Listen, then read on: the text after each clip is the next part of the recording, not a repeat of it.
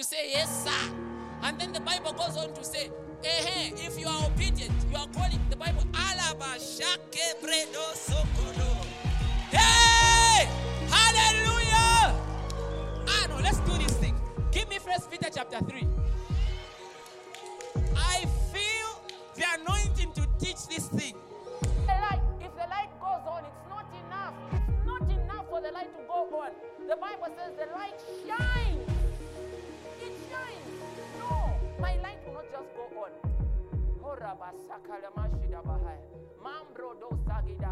No, my light will not just go on. It's not enough that you cleared. You have to be excellent. Your light, no, no, no. It's, it's not enough that you feel before. And He has put all things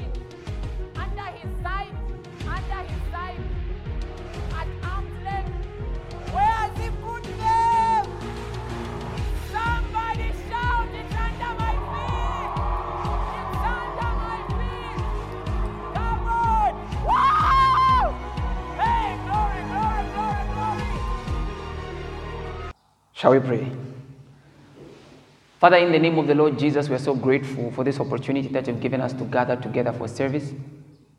We ask that you may turn our lives to be that pure and spotless bride without spot or wrinkle or any, any such thing. We ask, oh God, uh, that you may grant us a special understanding of the word whose end is practice. That we do not only be hearers of the word, thereby deceiving ourselves, but that we may be doers of the word as well. And that our hearts may be fertile grounds that will be able to grow plants, trees, gardens, and forests according to our capacity to permit that word to function in us. We promise to give you all the glory and all the praise. In Jesus' mighty name we have prayed. As every child of God says, Amen. And uh, the reason I was feeling very emotional is because I was reading the Bible this morning and I was just crying because so because I was discovering the things, some things in the Bible that I've never seen before. And I was crying. I don't know if you ever feel that way. And my, my wife came to hug me because I needed comfort. but Mabel and Job didn't see it, at least. Because I would have been wondering what's, what's wrong with the man of God. But there are just some things you, you discover in the Bible, and the Lord begins to talk to you. And you just cry. Amen. oh, we're going to have a great time today. Hallelujah. So, we've been looking at leadership. So, sometimes the fact that, oh, you forgot is not like, oh, wow, you are excused. That, that forgetfulness is testimony of how unserious you are with the things of God. That forgetfulness. Maybe you didn't know. that forgetfulness is a sin. Especially the one that results, that stems merely from not placing weight on things that God places weight on. Say, oh, I forgot. Somebody told me that. Oh, wow. Okay. Mm, I see. Some people have excuses. You shouldn't. So we're looking at, um, we're basically looking at um, what the Bible says about leadership, right? Excellent. Um, and then we finish this part. The aim of these teachings is to make sure we grow leaders out of you. And I am certain that each of you are growing into the leaders that God designed for you to be before time began. Hallelujah. So you won't go back like you came in Jesus' name. Mhm. Praise the Lord. Hallelujah. What did you learn about leadership last week?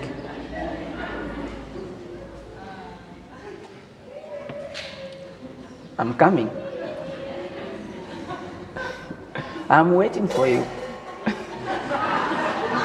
you can just say one thing that you learned.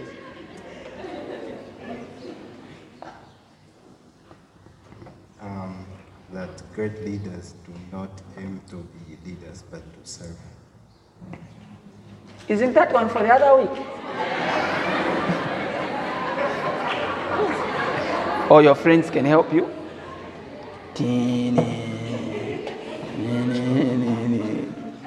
There, the guy, the guy with a cute voice.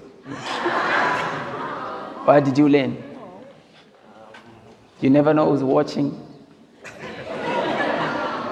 Um, I learned that uh, great leaders are disciplined. Uh, it's important to be disciplined as a leader for you to be an example. Okay, calm down. You can call me whilst I'm going. okay, I see what you mean.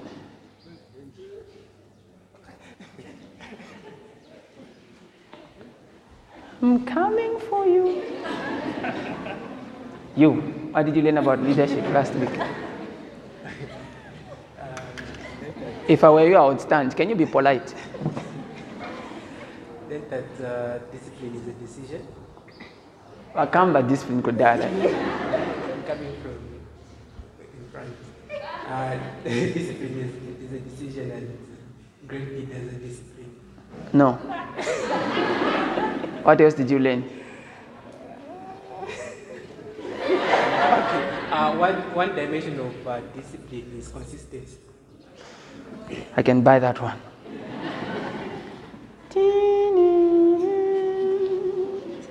ndishako kadenja mwanji what did you learn I leadership Uh, last week I learned that uh, leaders are concerned about the well-being of uh, their subordinates, even beyond the work, because uh, in uh, management uh, board, leaders see the need to ensure that everything is performed according to the expectation of the company.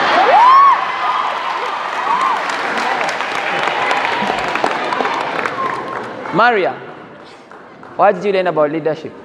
Teji, good to see you. I'm coming to your village. Well, I learned that good leaders are disciplined. Ah, yeah, yeah. Ah, the whole church is protesting.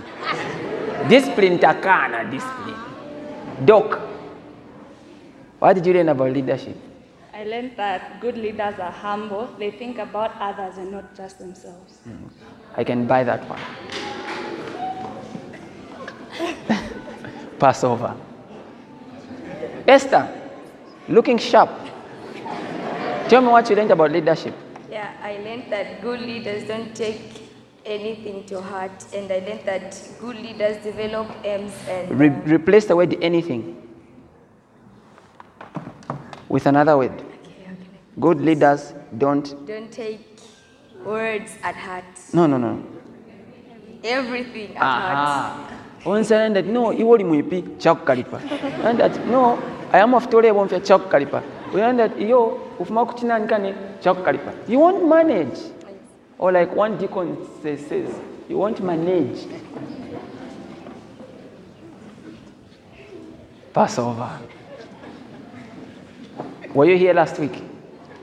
What did you learn about leadership? Okay, no, too much ladies. What did you learn about leadership? You never know who's, who's watching. Yeah. so um, I learned that uh, leaders are supposed to serve first. And Ah, that waikamba service- kudala service. Yeah, yeah, and that service never goes in vain. Uh, uh, uh, next point. Next point. um, leaders are supposed to. Now, there's a very good friend of yours seated here. Maybe she can help you. You, ah, she has denied you. she has pointed at the other one. Kai, judgment day. Um, so I learned that um, in the book of Philippians, Mhm. that was my first time reading that verse. Mhm. 11 verse 4, where it says that leaders are not, uh, well, you have, their interest in other people, like you, you think of Mm. others. Ah, vaikamba kudala. Yes, but so it blesses me the fact that a leader just doesn't think of himself, they always think of others. Okay, I can buy it. Young man, I like your sweater. You must have a powerful answer. I saw, and last week you sat that side, right? Yes, I remember you. If I were you, I would stand, but I'll permit you to sit if you want to sit. The answer that I remember is one of the last time. Wakumbuka ya interested in Benango. The answer that I said is that I got Jaina. Okay, okay.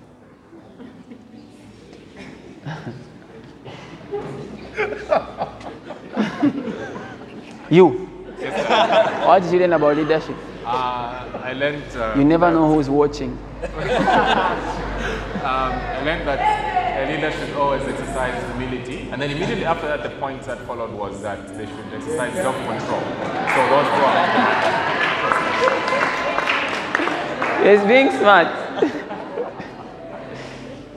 Are you telling me that just because I called you last week, I can't call you now? No, you can call me. Eh? I'm going Wamuziba pastor you. Um, I learned that um, one of the greatest leaders, actually, or the model that we can emulate is the kind of leadership that Jesus Christ portrayed. So one takeaway that I got was that he was so humble such that he... yeah, you mean it like. Yes, but this point has not been said. That he lowered his life to a point Ah. that it was like... Humility uh, akwatili an wa animal. mdala. Uh-huh. Okay, yes. And then on this side of the kingdom, leadership is about uh, servantship. You need to Okay, animal is the one I'll get. Yes. Yeah, I'm a servant humility come back, kudala young lady. You someone who's dodging? I'm coming. Okay, so um, you want me to preach? This is preaching how do i know if you're not learning if i'm not asking questions eh? okay, I learned that um, one dimension of discipline is no checking your notes. One dimension of discipline is uh, consistency. And abakamba consistency you didn't get. okay, um, and in everything there's a place for discipline. anyway there's a guy who's watching you. Can you get hurry up. Hurry up Um, in everything there's a place for discipline. someone is watching Okay, One good last chance. leaders they don't scatter, they gather. Excellent. Ah, you are smart. You are smart. You are smart. Were you here last Sunday? yeah, you almost said no. Can you stand up and tell me? This boy, his father was my pastor for a long time. Wow. Jesus Christ. All right. Um, yes, I, uh, last Sunday I learned, uh, first of all, I'll start with the base. It said about, um, I see a man diligent in his work, he Mhm. shall stand before kings. Mhm. And there it was, the teaching was about leaders, they invest in, them, in themselves. Mhm. You never stop qualifying for the job. That's what I Mhm. learned about Excellent. Although it's a qualification the other week, but I'll buy into it.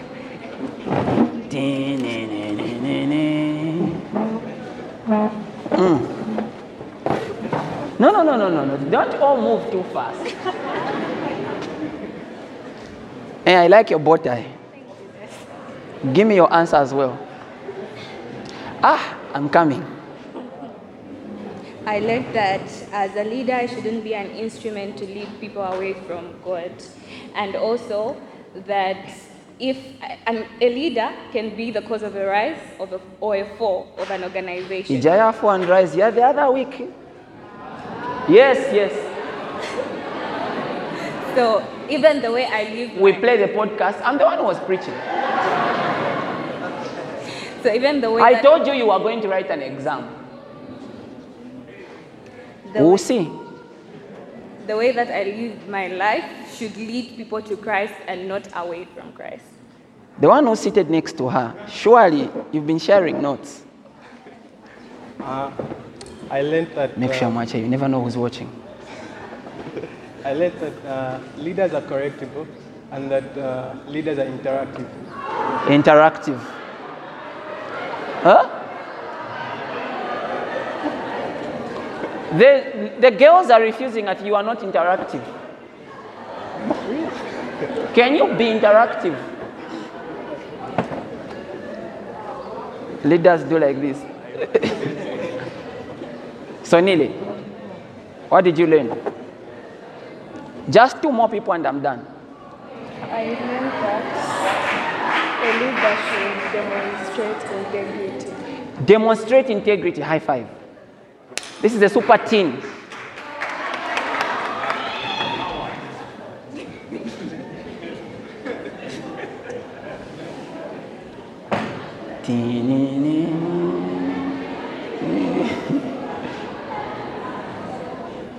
Hi.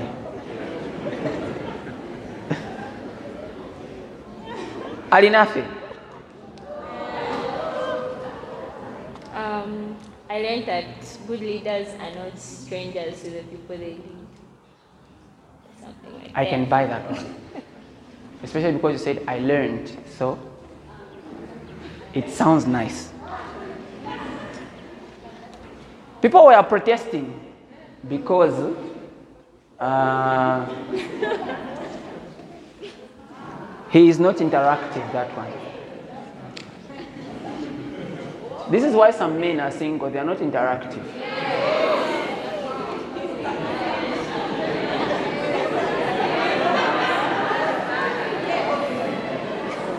I want a guy. I saw you, you were here last Sunday. What did you learn?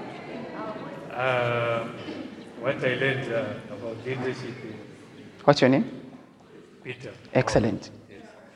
Uh, I learned that leader is uh, one being that has very large ears and large eyes, but with a small mouth. Wow. I didn't say that one, but I can buy it.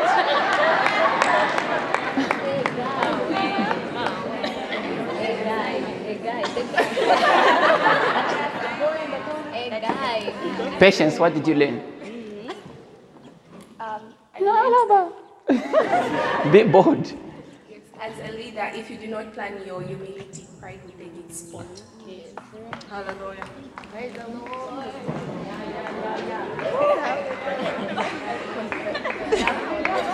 Some of you guys, what you need to do is come and register your singleness with me. I know what I know what to do with it. Just come confess. Pastor, sir, I'm single. But then come with an honest heart. I have tried A, B, C. Perhaps the grace was not sufficient. And I know exactly how to pray for you and how to slap you towards the right direction. And the church said, you are, you are arguing, should I testify? Okay. When you hear the noise, it means there's fear of exposure, but Jesus is Lord. So we're looking at what the Bible says about leadership. All right? So far, I've given, you, you are doing well. As a church, I'm giving you six out of ten. You can do better. You are an excellent church. Amen.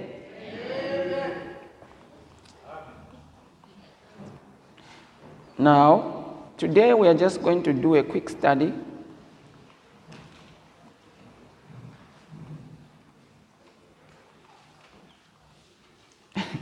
Prepare because next week you never know, you may be the one to give a recap. And don't even be offended that church.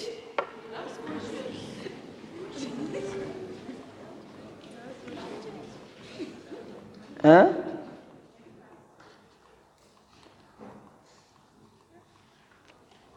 Okay, so we did end of part one. We started part two, did we? So leadership training part two. Although this is like a part three of the, but Jesus is Lord. And so, what I want us to observe, as we are still looking at um, now, this one, you are all going to be giving me answers. Okay?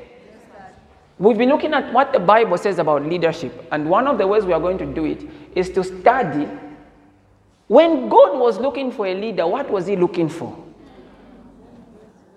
See that? There was one time there was a king. Excuse me, his name was Saul. God did not like him. Kings are leaders. So God was going to look for a leader. And as he was looking for a leader, there were traits and characteristics that he was looking for. Are you listening to me? The reason I'm teaching you these things is so that maybe you can acquire some of those characteristics. And when it comes to being chosen by God, you can be chosen. Let me tell you a principle. There's a difference between being called and being chosen. The Bible literally tells us many are called, but few are chosen.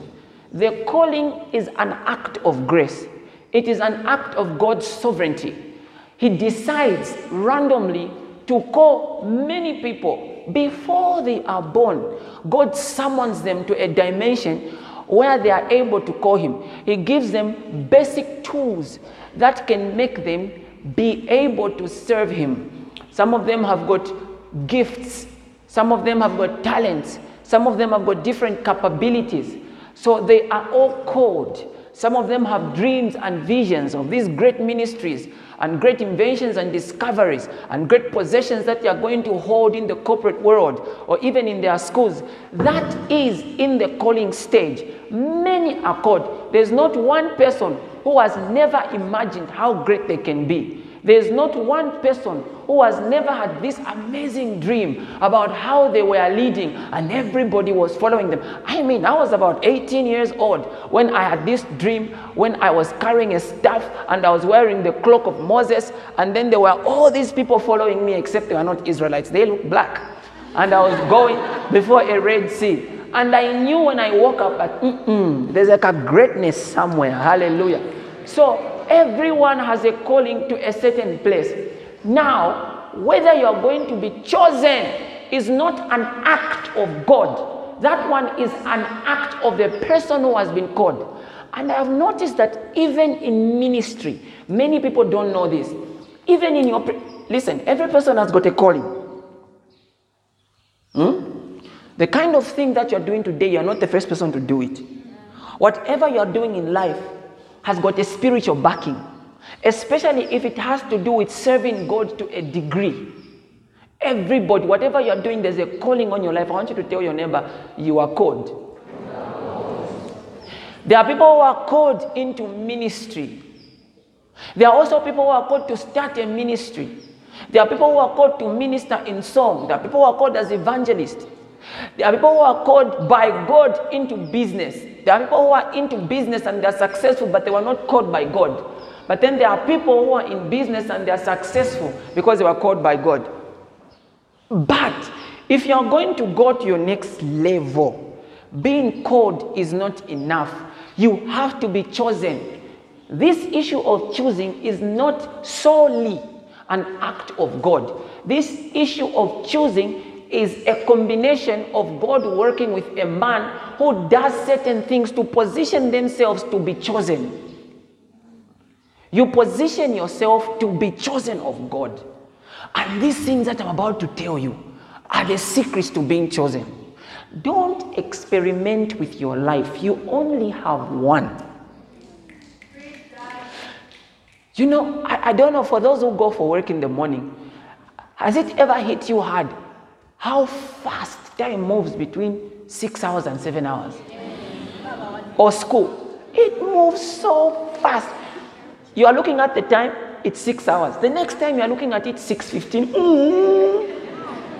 Where are my 15 minutes? That's how it slipped in your hands. What were you doing? Checking statuses. What did it benefit you? Nothing. Meanwhile, you, you, you, you can listen. This thing of not learning how to be chosen, you can watch your destiny slip through your hands into Instagram and Twitter and Facebook. You can slip like that.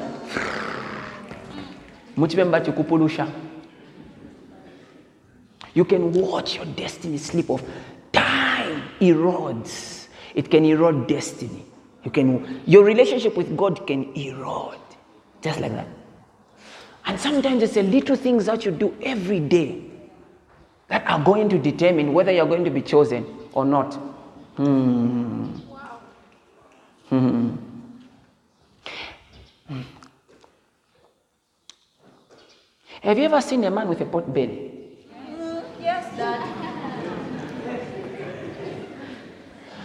Do you think, do you think it just woke up and it's, the thing is there? Anyone can say, yo, wulo shu. Lyashi lyapano esondelyo. They say, drop by drop, filled the ocean. That's why he talked about consistency. It's the things you do daily. You know, there's a place where after you prayed over a long period of time consistently out of discipline, it will happen to you that there's a time you wake up and there will be a desire to pray and you can't even control it. And you're wondering how. It's because there's been an investment that has been made through consistency. Haven't you ever been there during an exam time where you're waking up every night at 02 to study? Every day you're waking up. The exam is done. Somehow you find yourself awake at 02. What are you doing? Nothing. Anybody ever experienced that? There's a place where you drag yourself in consistency. But when you gain a certain level of momentum, even you can't stop the kind of success or failure that you begin experiencing.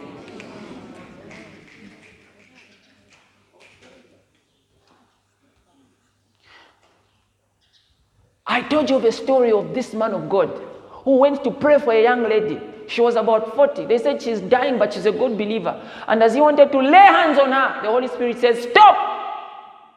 And he said, But God, why?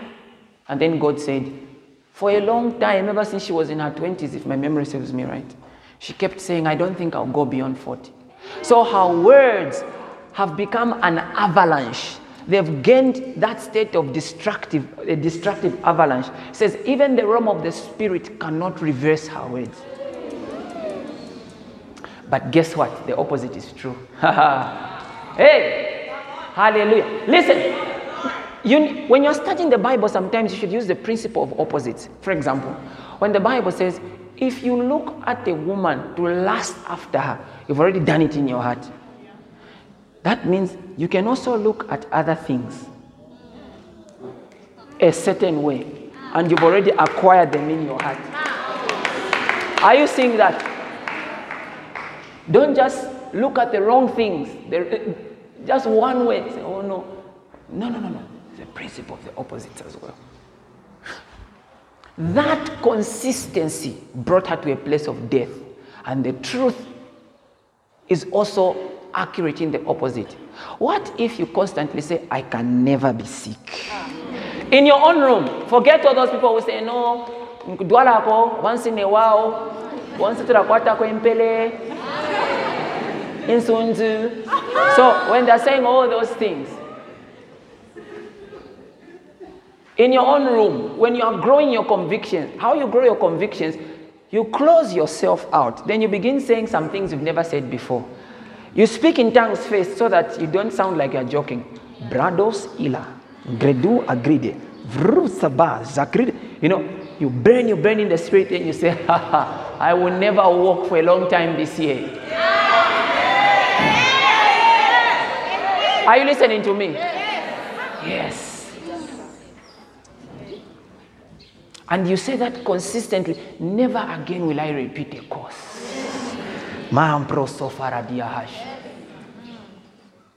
You say it, you say it, a point will reach.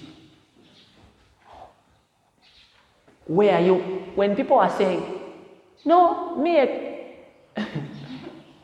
there are people who are so chased in their dreams by snakes that they say, I had a dream again.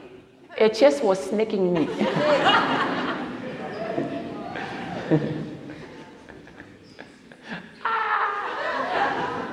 and I'm not trying to make jokes out of this because even me, I was tormented before, so I'm trying to show you.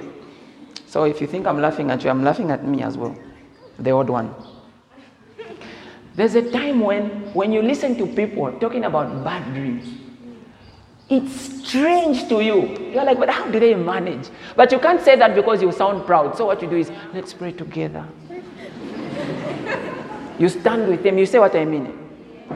And I'm not saying don't open up because I've laughed about it. I'm just saying for you specifically, there's a place you are going to get to by consistently confessing the word of God. You say, I will chase them. I will chase them. This time, come. Eh? If you're demon enough, come at zero two. No, it won't be too dark. Come at zero two thirty. It's already been coming, so why not just challenge it? It's already been. Because even if you don't do it, it will come. So why not just invite it this time? Hallelujah.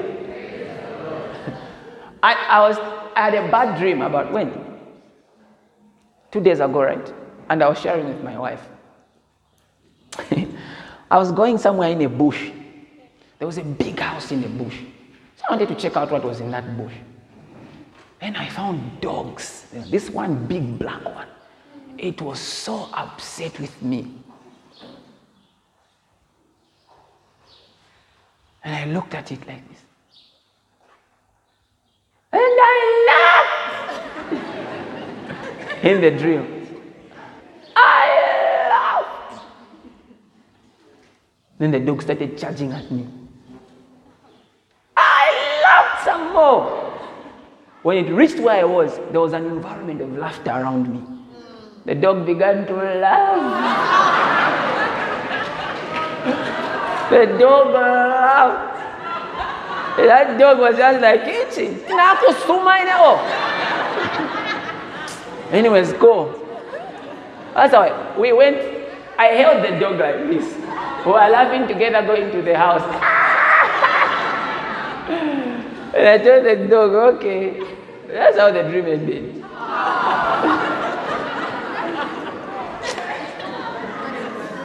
Such a bad dream.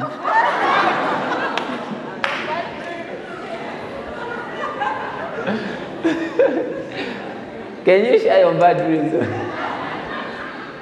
Just the way you wake up, you don't need to tell us.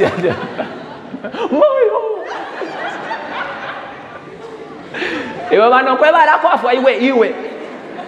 Mwapondako na jesus eh? mayo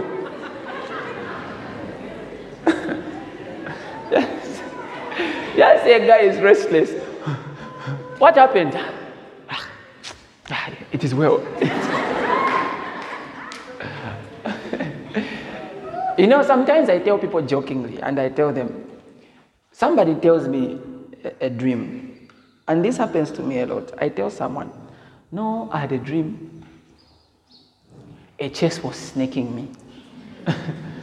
that, that's to mean it's been so bad that the chest is now snaking you. you know? Or like some people were like super in the world, that they were drinking cigarettes and smoking alcohol. there are people who give testimonies like that. Anyways, and I tell people, look, next time you have that dream, chase the snake back. What they don't realize is that that's a spiritual instruction I'm trying to put in their spirit. That's how we got to a place of dominion. When we were awake, there were spiritual instructions we were allowing our spirits to take by listening to the word of God.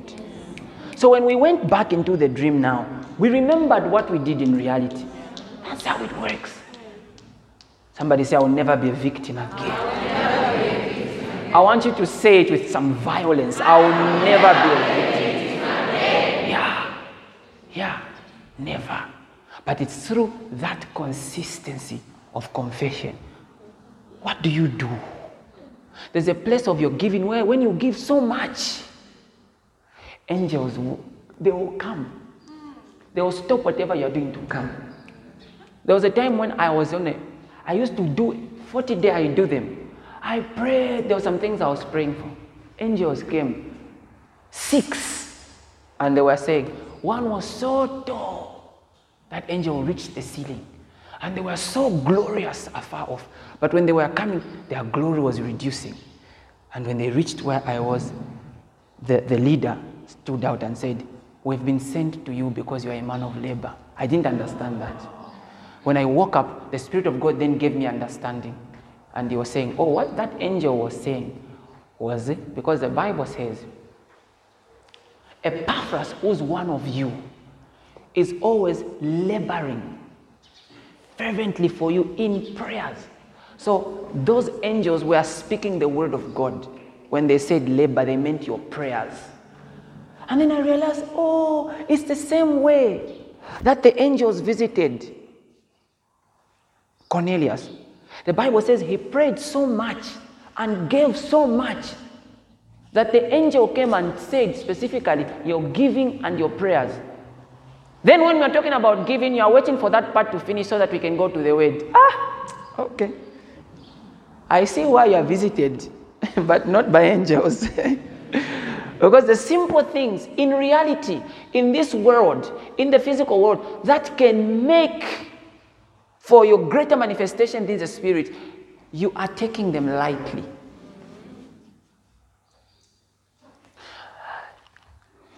You know, there's a grace for giving and receiving. Some people don't know that, and you break into those.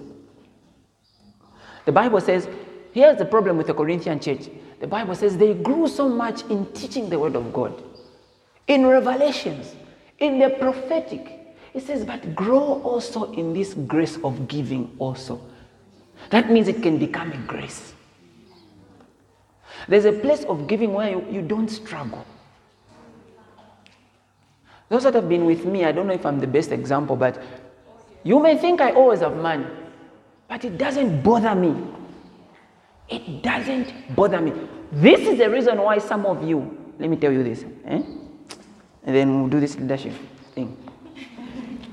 This is why some of you, this is one of the reasons why, even after you have a certain money, you can't account for what happened to it especially if you are a Christian, because you are part of a covenant that you are breaking. Don't expect a person who's not part of a covenant to be sued for a breach which where they were not party to. They were not party to that covenant. You are not, they are not children of Abraham. So if they prosper in their dubious means and they still have the money, you don't say, but they are not believers them. How come they are prospering? Some fool on the internet said, I've met many millionaires. They don't even tithe. But they are rich.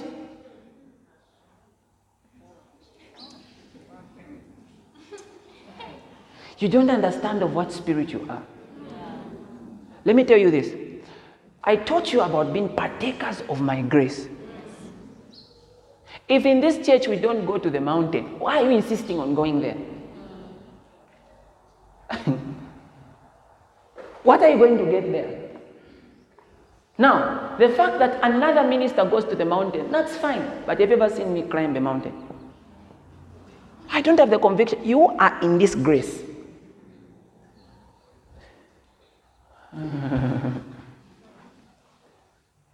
Have you ever seen me do anointed water, a bottle? If you want to succeed in this year, if you want to partake of the other dimensions of harvest, in this year, the first thing you do is you submit yourself to the grace of harvesting souls. You, you first submit to a grace you are under. This year is demanding that we win souls. If you can't even invite a person to church, there is a certain level of harvest you some people will have a certain level of harvest out of the mercies of God. But if you become a soul winner, I'm now prophesying to you, since you love prophecy, I'm giving you a mystery. When if you begin winning souls, the other dimensions of harvest will easily break open. Are you listening to me? Otherwise, you sing about harvest, sing about harvest till you get tired. Anyways, the point I make is one of the ways in which you grow to be a leader is consistency. Be consistent. Be consistent. Somebody shout, I'm consistent. Now, we'll get to that. Anyways, I wanted to tell you some other things. Let's read the Bible.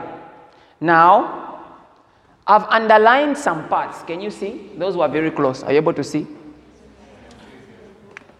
I'll be underlining, underlining in my words for those who are not there. So we are, we are looking at the first time that God looked for a leader. What was God looking for? Listen, some of you are all into, oh, you knew me before I was born, and for some it was meant to be that way. It's not every time. Sometimes the Bible says God is looking, He is searching. He says, I have found a man after my own heart. You can't find without searching. It means God was looking. That's why the Bible says of Eliab and the brothers of David, when they presented themselves to be kings, he said, I have rejected them. He didn't say, I've not, I've not appointed them. Rejection means you applied. That means there was a time when God was conducting interviews, looking at character, looking at behavior, looking at honesty. And he said, even these people would love to be, even though they would love to be kings, he says to Samuel, I have rejected them. I'm teaching you how to be chosen. Huh? Hmm.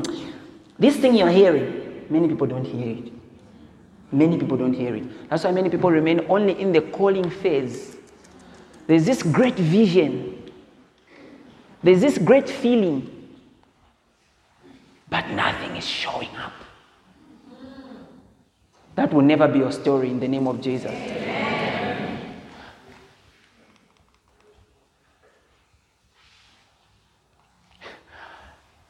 First Samuel chapter 13, verse 13. The Bible says, And Samuel said to Saul, You have done foolishly.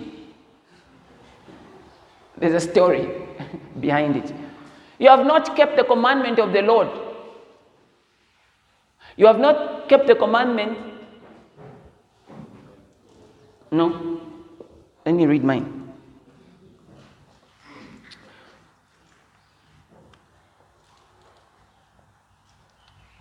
You have not kept the command, commandment of the Lord your God, which He commanded you. For now, the Lord would have established your kingdom forever in Israel. Hmm. Hmm. For now, the Lord would have established your kingdom over Israel forever. But now, your kingdom shall not continue. Listen to this. The Lord has. Meaning, God was looking for a king, and God was looking for a man after, not just a man. He has to have qualities. Not every everyone in a jeans, in a trousers, and a bass voice. okay, dear daughter, who, who, who, I have a few encouragements for you on that day. The Lord has sought for himself a man after his own heart. There were people, they were after other things. I like what Deaconess Msole was saying. She was saying, We can know where your, tre- your heart is by your treasure. Because even the Bible says, Where your treasure is, that's where your heart also is. There are some people who are always having excuses about attending spiritual meetings. They don't need temptation, they will look for it. Tempt me! Then they'll always they'll look for it, a reason why they can't come. For some of you, if we just removed transport, now I know some people are not working, but what I'm saying is there some people there would be no fight. They'll just say, "Oh, kulibe basi zabwera nangu." That's it. Forget it. You see, this is why some, some people are weak in that it's only it's only the bus that brings them to church, not their conviction. This is why you have to be there to ensure that you help them come to church by your partnership. I'm not saying it's everyone in that class, but there's some people like that. If you ever remove the bus, that money, the one they have, it's for their needs for during the week. It is yours that must sponsor their bus.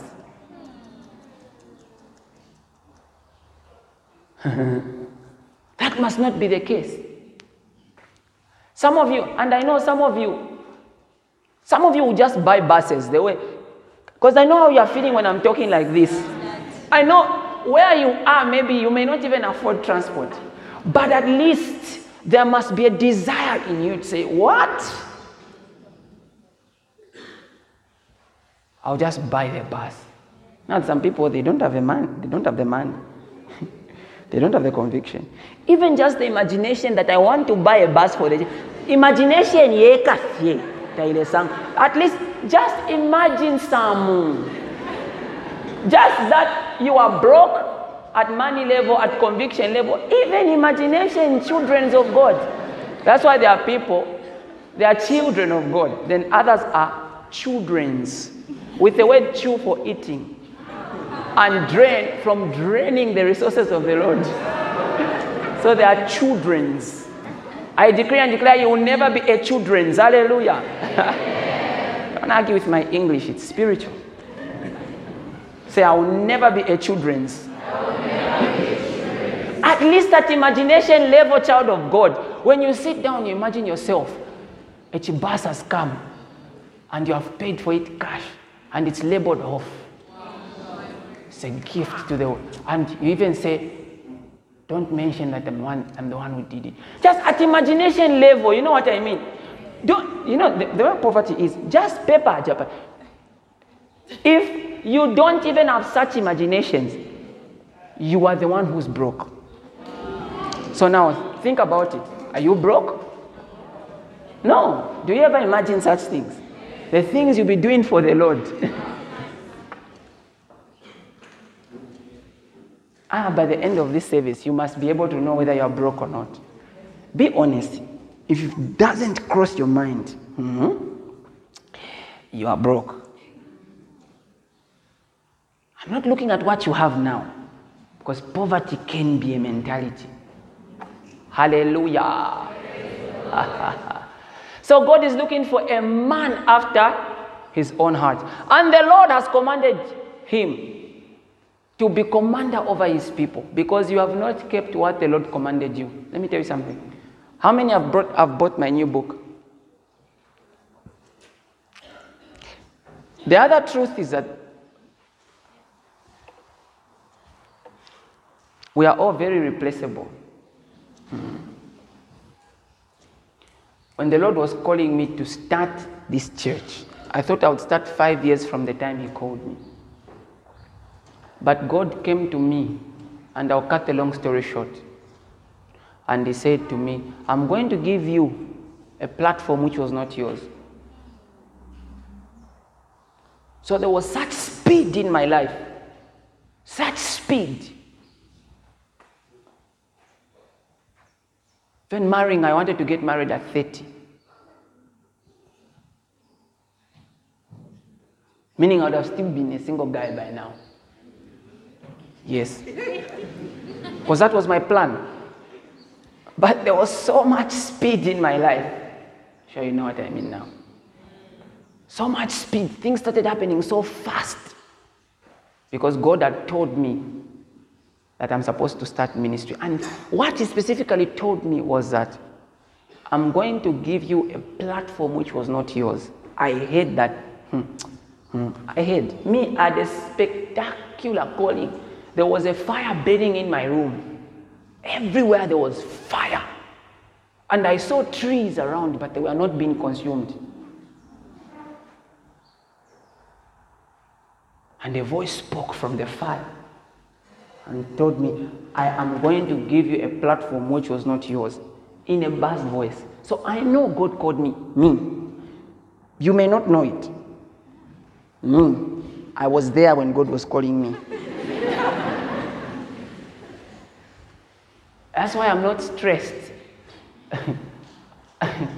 Sometimes I stand here and I tell you, I have no word, no prophecy. We dance, we dance, I've preached, I go home. Doesn't make me any less God. Because I was there when God was calling me. God spoke to me, said, You, a man of God. This is ministers, don't put yourself under pressure. You want to prophesy, God does not spoken. You will prophesy. What you need is integrity. You stand on, listen, whenever I tell you I see this, I see this, it means I saw it. If I stand like this and I've not seen anything, I just said, hey, I preached, you are blessed, let's go home. Hallelujah, Jesus is Lord. It's integrity. But people these days do things, it's because you're not convinced of your calling. I learned also that you don't have to prove that you are called because that becomes a temptation. Ah. That's a temptation that Jesus experienced. He said, If you are the Son of God, throw yourself so that the angels can catch you. Jesus didn't do it. Did, not, did it make him any less of a son of God? Kylie, that's what I'm telling you. If you are the son of God, turn these stones into bread. Did he have the power to do it? Did he do it? Did it make him a child of some villager? It didn't make him any less of a child of God. You don't have to prove a point. Young ministers, be very careful. You need to learn to move by the Spirit and be content with how God is using you once you begin digging into greater dimensions of glory. And when they manifest, well, oh no. If there's nothing happening, just preach. Let the people be blessed by the word of God. How many of you get blessed on Sundays after you are done? You've learned something. Look at you. Have I prophesied to each of you individually? I sleep very well at home. You should also know the boundaries of your calling. This is how Uzzah died, that disorder. One time the Lord took me to heaven, and as I was walking with Him, I began to see anointings. And they were like high jumps, great anointings. And you know, anointings are so attractive. And I remember, I was like, but Jesus, he's just walking with me. I'm seeing some cool stuff this side. Like those things, they were so attractive. Hey, you've seen something attractive. And I've seen my wife before. But I saw those things as well. I was like, the Lord Jesus was, I was like, so when he was walking in heaven, who does that? I sneaked out. And there was an anointing. It looked like a, there was an anointing. And I wanted to jump on it and grab it. Then Jesus appeared in front of me, doing. then he said, Don't give yourself a calling, an anointing I've not given you. Immediately the vision ended. Maybe that's why I was chased. Because I was touching things I was not permitted to touch. When you go to heaven, stick to what the Lord has called you to do there. Amen. Anyways, the point I make is I'm very comfortable. I know how God called me. You must be very comfortable, even in your skin. Yes. This is why people bleach skins now.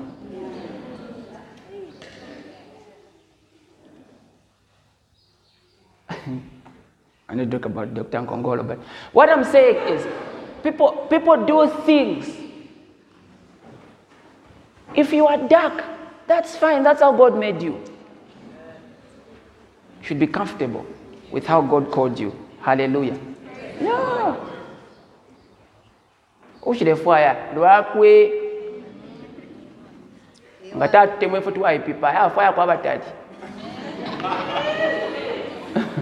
amen if your hair is short you just trim it nicely nicely nicely chap. Praise the Lord. you can wear your weave but don't wear it because you are ashamed of how short your hair is. Sometimes there's nothing you can do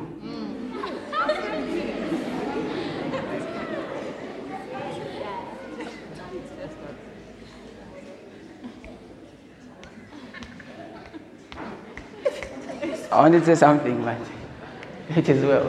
Hallelujah, children of God. Very comfortable. The way God uses me, I'm very, I'm very content. I'm not under pressure. Sometimes I see, wow, on Facebook, YouTube, wow. Immediately, I just go back to study the word of God and I preach it. Very happy. Me, very happy. I want you to say, very happy. Very happy. Say, me, me. Very happy. Sometimes I look at how the Holy Spirit is using other people and what He's doing in their lives, and I'm amazed. I say, God, you are like an ocean. Your ways are past finding out. And I listen and I listen and I'm like, "Wow." and sometimes, sometimes when you're talking to me, I will not say a word. I remember one time a young man of God came to see me. He said, No, I want to see you because I'm struggling in ministry and I feel like God wants me to learn something from you. I said, Oh, if you think I've done some good things in ministry, you're welcome. So he came and he sat down and he began telling me about his journey, his story in ministry. He talked for about 40 minutes and I was just listening. And I asked him if he was done. I was just saying, Wow, wow. He told me amazing things. You know, when I'm among men of God, normally I listen. Wow. Learning that. I listen. Or even me, the encounter. No, just listen. Wow. Wow. I don't have to prove. If I tell them the encounters I had, eh, how will that bless me? But I'll listen to all their stories. Wow. Amazing. I love the way the Lord is using you. You think I have not seen a fly in the spirit. No, we want to be like you when we grow up, man of God. Then afterwards we go. So that young man talked and he talked. and then I said, Thank you so much. I would like to see you again. There are some other people who are here to see me. Then he looked at me like this. I said, Yeah. Yeah, I asked him because I liked him. You know, the Bible says Jesus looked at the young man and he loved him. I looked at him and I loved him. I said, So you've been talking the whole time? Have you learned anything?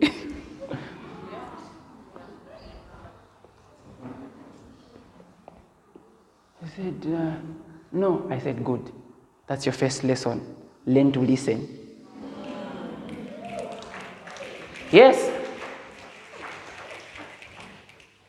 I told him, sit down, learn, listen. If you've gone to seek help from someone, then you preach to them, then you walk out empty. This is why some of us, when we visit uh, ministers of the, of the gospel that have gone before us, we keep quiet the whole time and just ask questions, take notes. This is what you should, let me tell you this never be intimidated by anybody's success. That's what I'm just trying to tell you.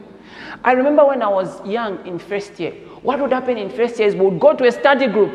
And when we go to a study group, I would get intimidated by people speaking English. I can relate. I'm not sure that. I'm not sure. And these people will talk and talk. And then I'm realizing I don't know that case. I don't know that principle. So, you know what I started doing? I stopped going for study groups. I studied on my own. And by the grace of God, I would pass because I discovered a lesser wisdom. The lesser wisdom was you need to understand how well you function, even in school. There are some people who function better when they are, you know, having discussions with others. Then there are those who function better when they are studying on their own. I discovered God allowed me to function in that, in, in that inferior dimension of wisdom because that's what I could, um, I could manage. I would be intimidated by other people's intelligence. But when I grow up, God now taught me this. He says, when you go there to a study group, sit. Learn everything they know. Then you go back and add what you know. It will benefit you. I said, wow. That's why the Bible says, to him who has, more will be given. Then the one who has, even the little he has. One way in which people who have more are given more is their capacity to absorb. I was just telling you like this. With at least a little more word of God I know, a little more, maybe slightly more than a few of you, I can sit down, read the Bible, and cry. Not because I'm reading something for preaching to you, but something for my own. On Sunday, I can read the Bible and and get emotional by the things I'm learning. It shows you my capacity to absorb. Meanwhile, you, you just get a scripture, sit in the KJV, ah, KJV alishuka, and when another to continue. Huh? Why didn't you get the NLT at least? get the NLT, get the NIV, understand the Bible. We absorb. Are you listening to me? So learn to just sit there and listen, take notes. How many students are here? You've learned something, right? Yes. Excellent. Never be intimidated by anybody's intelligence. And there are people who want to, to show you that they know. Just listen. If they get it correct, say, wow, that's the correct thing. Excellent. And if you want to say something, they show another method, say, wow. Yes, I like this. How did you go here? Oh, I see. Okay, ah, this is okay. Then you, you have plus yours, plus those two methods. Who is more dangerous? Do you see why the Bible says it gives more grace to the humble? Wow! Because if you are humble, it means you are in a position to receive. Are you listening to me? Mulimfumo yasha kalenga kalenda wapintu fyose. Ewa mushilo. Yesu u mulimfumo yasha mfumo kalenda wapintu fyose. Eh, Yesu. Eh, what I'm telling you will make you a good leader. If you can't be intimidated by someone, then you can lead them. Someone in your house, if shepherd comes to me and tells me, I got six points, me, I didn't get six points. I got whatever I got. then I'm intimidated. I will be so proud of him, buy him a car in grade 12. Without fear, because I'll tell him, I've given you enough wisdom. You're not like all these kids. Drive this car, you deserve it, you're a smart boy. Huh? Can't be intimidated. If you can't be intimidated by someone, you're qualified to be their leader. Because leadership is not about being more intelligent than others. It's about gathering their intelligence so that through their intelligence you can shine. When people look at the deco, they look at the TV, they look at the instruments, they, they say, Pastor Daniel's church. They don't say, ah, Rocky is bad news. Only God says that. So I can't be intimidated by any of you. I'm so blessed by your testimonies. So blessed. I mean, I'm so, oh my goodness. Ambra duze vegidias. Hallelujah.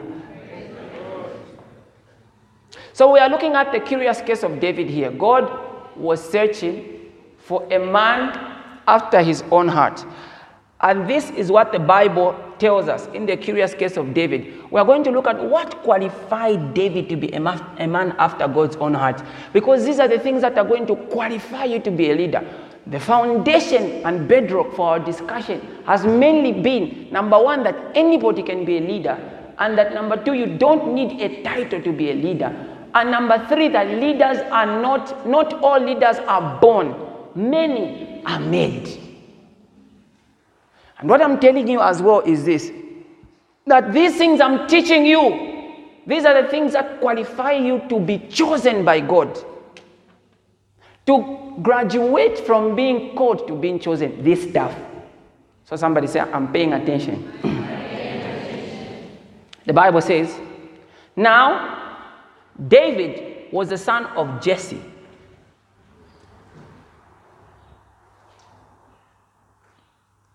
And the man was old, advanced in years, in the days of Saul. The three oldest sons of Jesse had gone to follow Saul to the battle. The names of his three sons who went to the battle were Eliab, the firstborn next to him, Abinadab, and the third Shammah. David was the youngest, and the three oldest followed Saul, that is, to the battle. But David occasionally went and returned from Saul to feed his father's sheep at Bethlehem. And the Philistine drew near and presented himself 40 days, morning and evening. Then Jesse said, Somebody asked a question about 40 in a certain group. But I don't think they responded when they got to the answers. Machako respond, Thank you, I've learned something. Hmm? Then Jesse said to his son David, Take now for your brothers an ephah of, his, of this dried grain and these ten loaves, and run to your brothers at the camp, and carry these ten cheeses, okay, to the captain of their thousand, and see how your brothers fare, and bring back news of them. Now, we're learning some things about David, and when I underline them, you tell me a principle that you learn.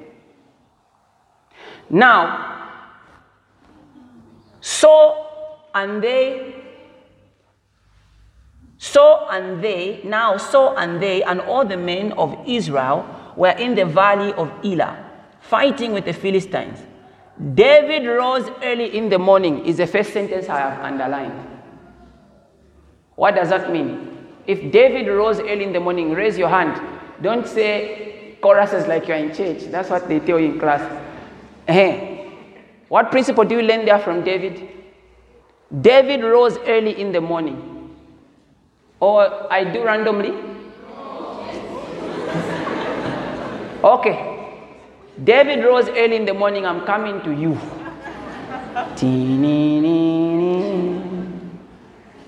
What principle do you derive from there?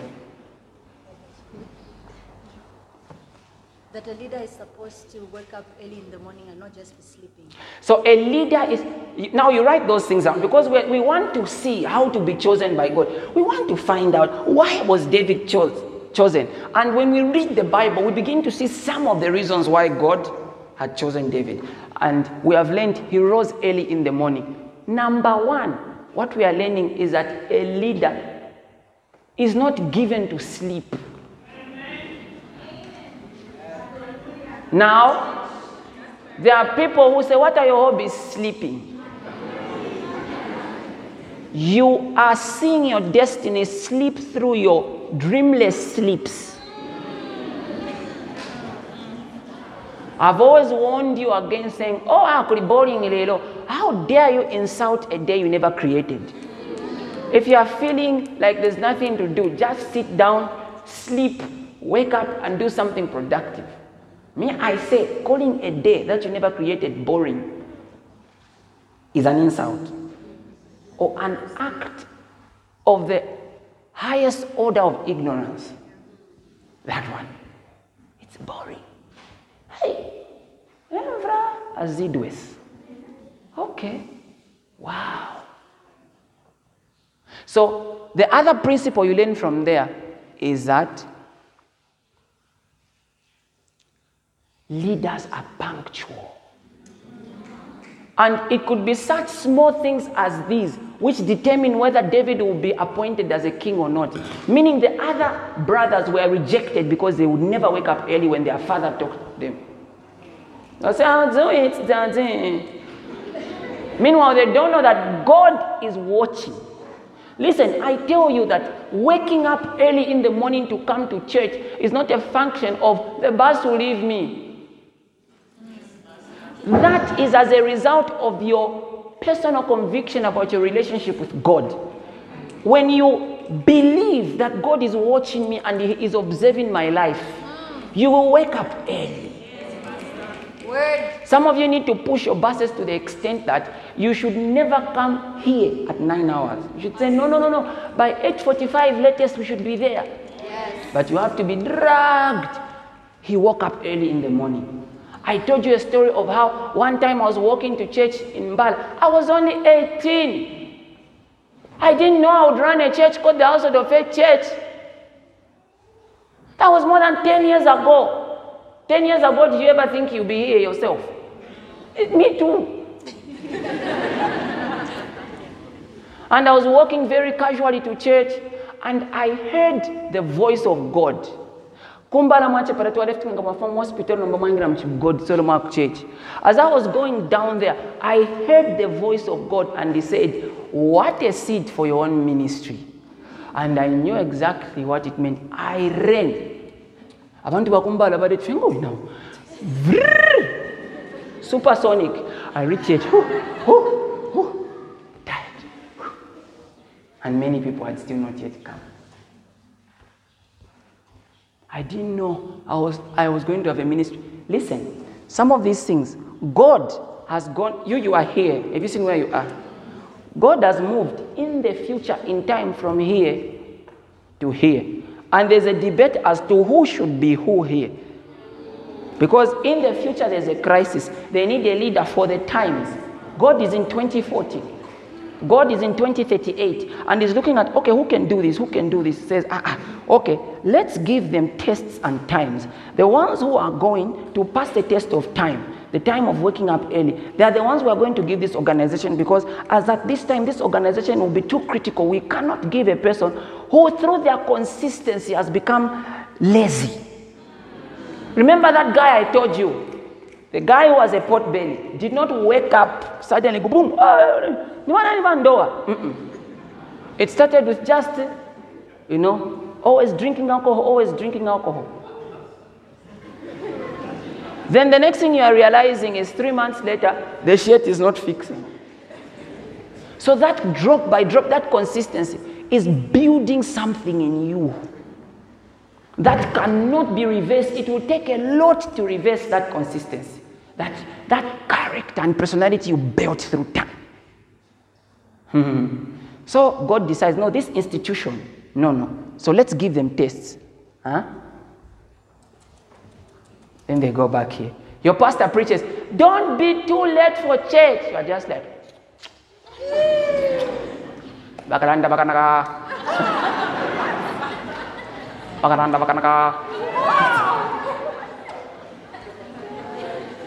What you don't know is that it's not me you are touching. You are touching your destiny. You are touching your destiny. And your life here is arguing against you. So God was observing David, and one of the things God loved about David was that he was punctual. How, how do you manage to go to work on time? But here you're just like, ah, let me do my makeup first. I need to do, do your makeup. And if it's a guy, we don't even know what you're doing. Preach, Dad. Because guys, you as a guy can even do it just like a one soap, one water. You've reached. But you still, you still manage to come late. It's your future you are touching. Look, brothers and sisters, there's a future at stake. Tell someone, shake them, say there's a future at stake. Hallelujah. Let's go. So David rose early in the morning. The next point, somebody read, what did he do? What do you learn there? Yes, woman of God.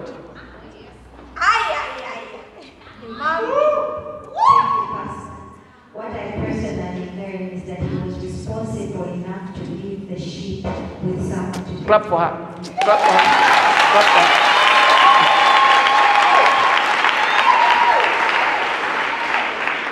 He just didn't start off. Then, bam to me na phone. Hello, David. Did you leave uh, your ship na Christopher? Oh, yeah, ba, chila ba.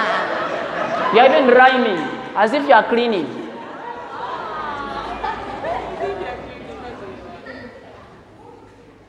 Sometimes the fact that you are forgotten, especially things to do with God, is a testimony of how unseriously you take those things. Don't think saying, I forgot, then heaven will be like, we understand.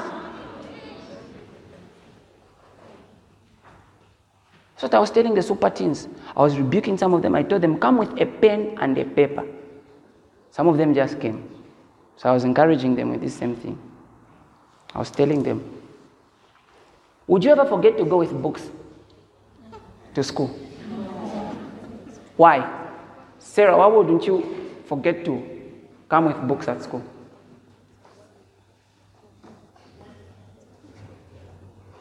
Because that's what I was supposed to write. And And why do you want to write? so that I can remember. Mhm. So the only reason why someone would not want to write at church, what would it be? No, listen. You may not say it, but your life is screaming it. You can be. I'm teaching you this because some of you don't write down notes. You, you, you can come to church like this. Then you have a sense that the sermon was deep. But then you go back and you can't remember what depth. There's just a shallowness that has remained. You are like, ah, what he taught. What did he teach? Hmm? Yeah, praise God. The reason why people take notes in class, that responsibility, that responsibleness, is because they don't want to fail an exam. Because they are aware there's an exam. But you think it's a joke that there are exams of life? You think it's a joke that you're going to write an exam in this life. That's why you don't ah. come. If- no, if you did, you'd have had an entire diary for just church notes. I'm talking to those old, old members. You who are new, don't worry, this is not for you because I know next week you will prepare. Whoever you see without a notepad, they are new. Don't judge them.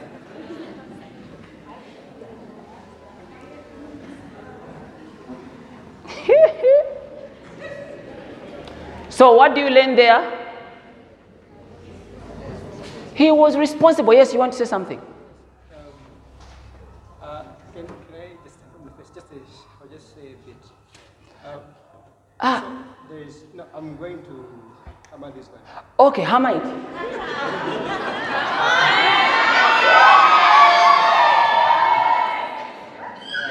Um, from the first point, David rose early in the morning. Mhm. Which tells me that a person, for him to wake up early in the morning, there is something that is, that is important for him to do. Mhm. Because you know that he starts wake up in the morning. In other words, the other point is he took his father's work seriously. It was important to him. The way you wake up for the exam, you can't even sleep. You, have been insomnia. you are trying to tell us that this thing is important. Listen, this thing is, is as important that it deserves a loss of sleep. Let's go. Preach with me, my son. left the sheep with the keeper. Mhm. So, which means David was a shepherd, and that was his duty. He left his duty Mhm. with the keeper Mhm. the same sheep. So, like, imagine, for example, Wafrum Cafe. Where are you? Ah, Daddy, I don't know. Did you tell anyone to come play the keyboard for you? Uh, I talked to Konkomaki. Okay. It shows you that you are irresponsible and you are not fit to be a leader in God's eyes. Now you are bringing a sermon to your friends. Let's go. Look what you have done. hey, say. The, the, the third point. No, no, no, I haven't gotten there. No. Went as Jesse. No, no, no, I haven't gotten there. Thank you. Clap for him.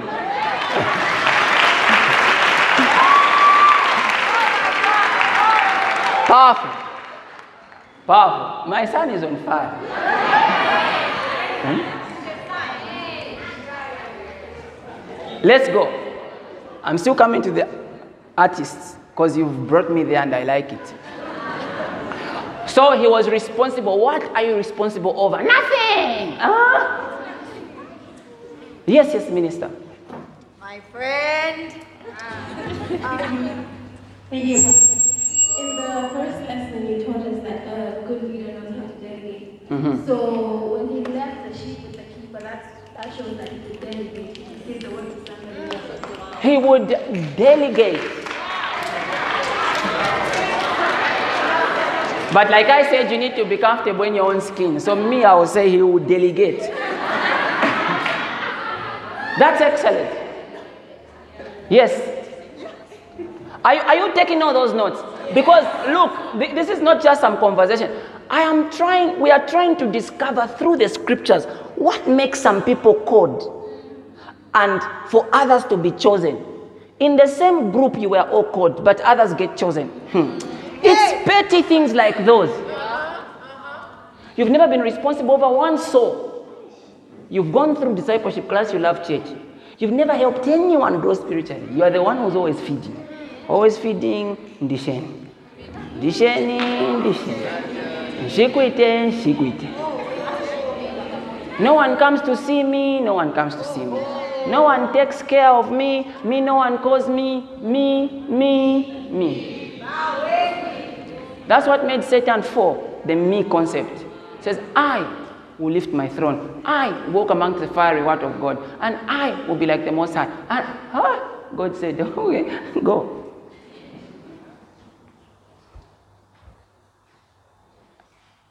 It can be the simple things, your daily routine. Yes, please give her a mic. Um, so you also taught us that a good leader is able to teach someone their job. Mhm. So, in So that's what you see there. He may have taught that guy how to do it. Says, My sheep like going that side. So please don't go this side, go that side. So a good leader can teach others to do the same job. I like that. Anybody else? Yes, yes. Oh, sorry, I pointed late at you. There's one at the back there, towel.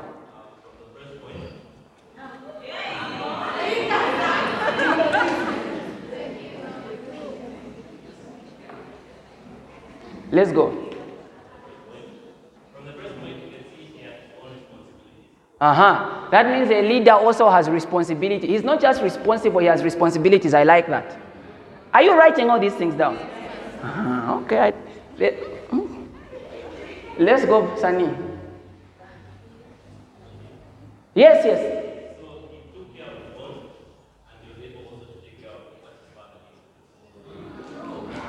Some people, I like that. Some people just one duty, they are overwhelmed. No, I can't manage. I also am school. Just one responsibility. One.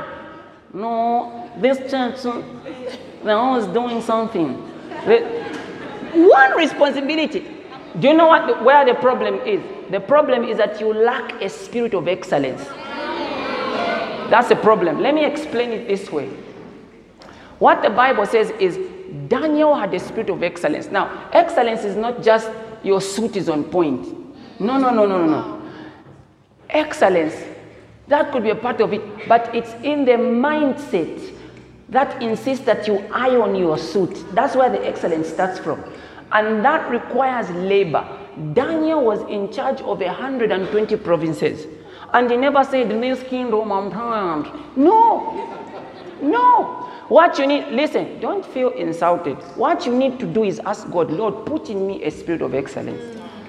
I remember one time when I was about to go to ZIALE, I told my, my, my, my ex girlfriend, she's now my wife. I told my girlfriend then, I said, No, so as you can see now, it's going to get busy. I'm sure I produced all the statistics about how people fail at ZIALE and at all the evidence. And you know me, when I'm teaching, I don't speak from without, I like evidence. She listened to me like a, that young man I was listening. and she just told me, Your life is just going to get any busier. I'm not going to be a part of this. Your, we are not going to be together for long and blah, blah, blah. If you can't manage us now, you're not going to manage us in the future.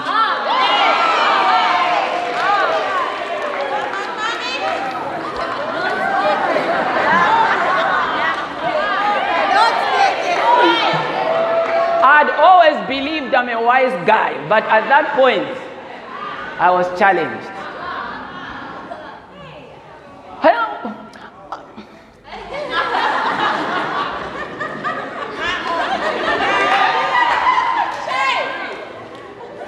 Just one come shop. No, this girl, I'm pushing fast, but she also wants attention. One shop. For some, it's one business transaction, which is in the pipelines. It's in the pipelines, even. You can't manage your relationship. the problem is that you lack a spirit of excellence. And all you do is you say, Lord, ndi mwana wenu mpenko ka excellence na ine ngomfe kofu bale umfa ba Mr. Daniel. That's how I said, okay, fine.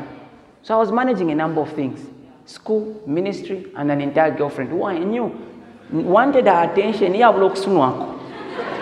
Unsooned attention. And all the ladies said, Okay, one shoe fire, one shoe fire. You can't be in a relationship and say, I need some space.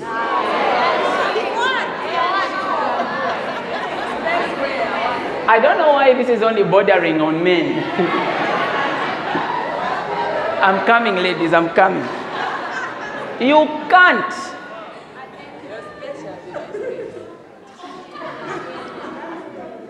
You can't. Should be there. Mm.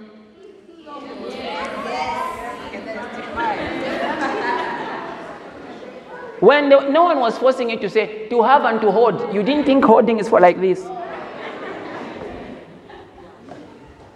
Telling. She looked so pretty a few days ago. She always does. So she was about to take a picture. And Kashepard came.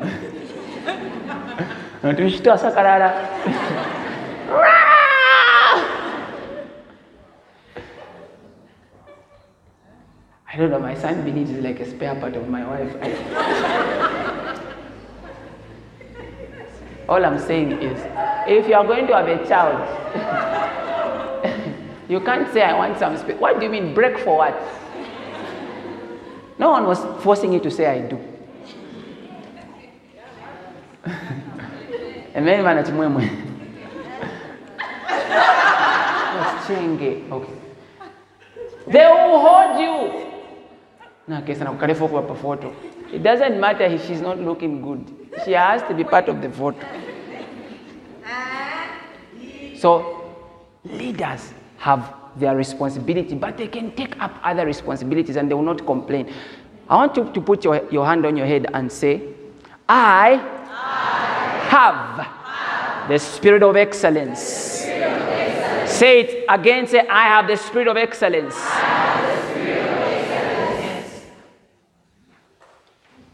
One of my leaders was telling me, No, I've got a lot of responsibilities at church. I'm getting a bit overwhelmed. I said, mm, I was listening. Mm. Then I said, If you think you've got many responsibilities, just look at me. That's how the conversation finished. Do you know how many responsibilities I have here? There are few groups I'm not a part of. you think that's not overwhelming? You know what I decided to do? I decided to stop getting overwhelmed. I was not going to manage.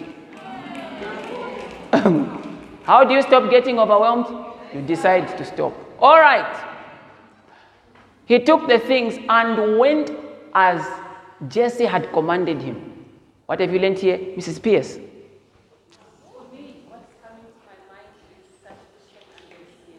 Let's go, let's go. Say that again. What's coming to my mind is submission and obedience, and not partial obedience. Full obedience, I like that.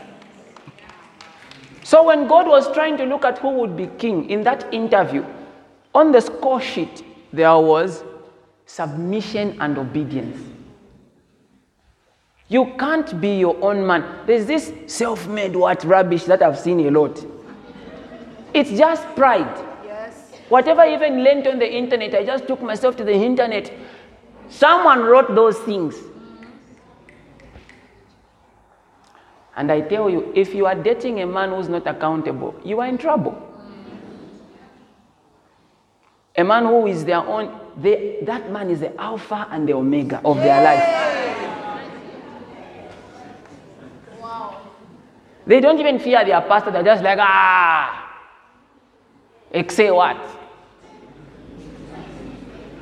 At least he needs, if he, if he hears that pastor was looking for him, he should say, he should, he should be like, hmm, what have I done?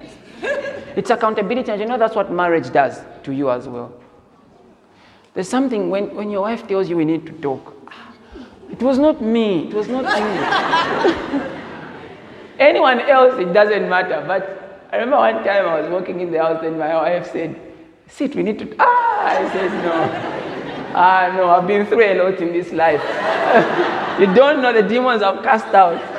You don't know the battles I've fought. There's just, that's what marriage means also. It means you must be accountable. You just can't be your own man. Mm-mm. Bugodzilla mumpanga. There, when you reach, you need to be. Oh, what I'm telling you is actually biblical. Because the Bible says, kill, deaden, put to death all the what? All the animal impulses lurking in your members. All those animal impulses, demo, fi pride. So I'm not out of the Bible what I'm telling you. How does a husband, I don't know if you've been reading what has been happening. How does a husband beat his wife to death? Were you married to a human being or to a baboon?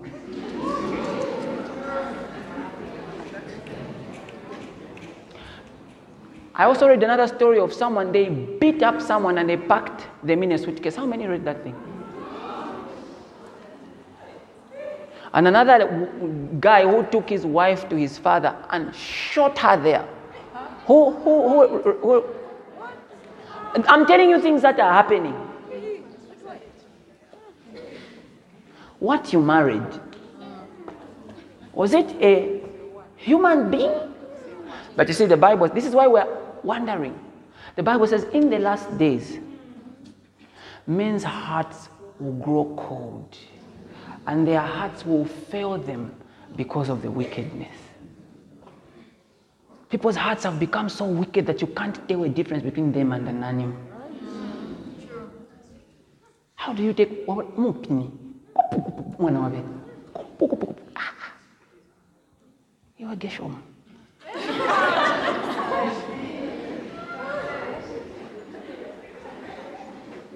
That's why the Bible says the heart of man is desperately wicked. Desperately wicked. That's why everybody needs to get saved. So, anybody else? Yes, Deaconess, quickly. Um, I think I'll say, I don't need a mic.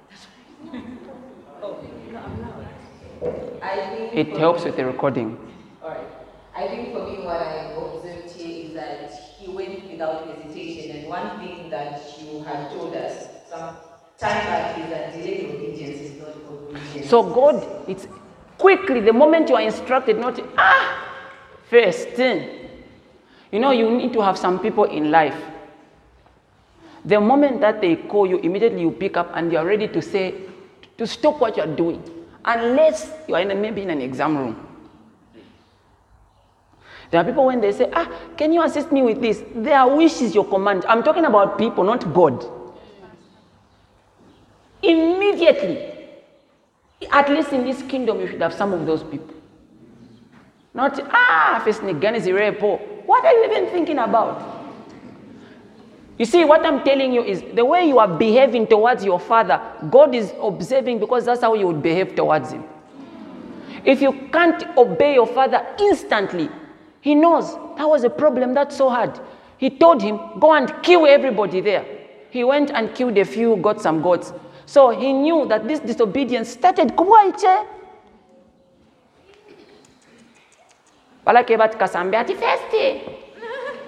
what are you watching ladybug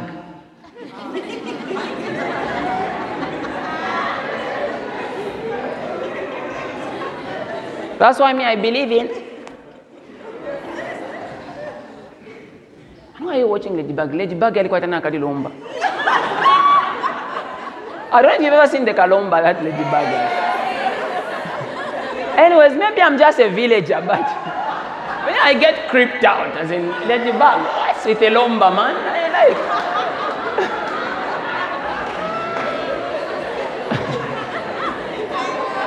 nakatambala ekibagi nakatona efe nakafundumana n'okufundumana eyo ka edward kasambe nayisaipwe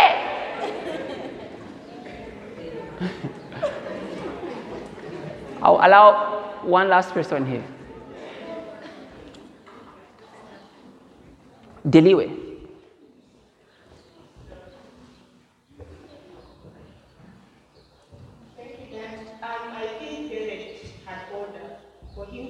Up early in the morning, leaving his ship with somebody, and then also doing as he was commanded by this. The summarizer.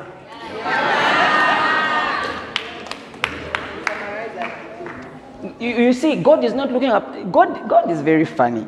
He's about to choose. He's not looking for know how deep you are in the prophetic, your kind of dreams. He's looking for some of the pettiest of things. How orderly are you? When, when I go to your room right now,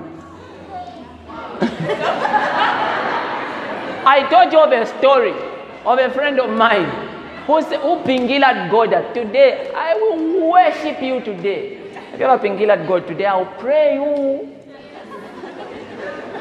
Then he went, he was even on his knees, bah, lifted up his holy hands. Then God said, uh, First clean your room. Ah, we laughed at him. To like testifying. that order. How orderly are you?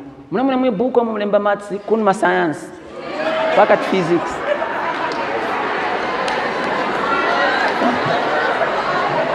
Hey, do you feel disqualified?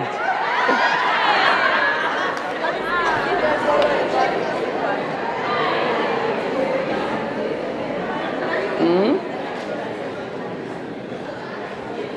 No, Kylie, everything is education. So,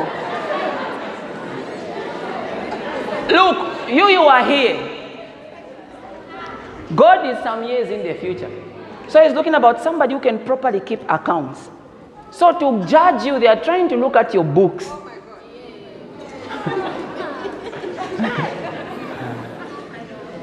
Are you sure? What? Do, are you making a good leader? No, you make amends. You make amends. You make amends. Amen.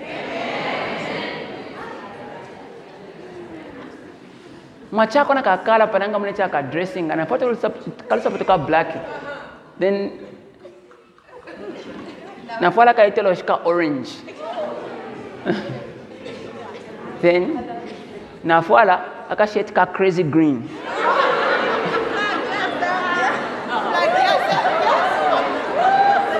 Na ka cape.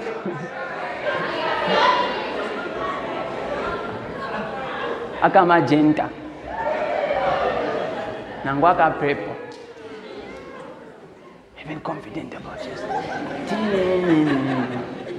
just a champion song is playing as you are here walking in your god is just looking and said yeah then the, the angels crack a joke at you coat of many colors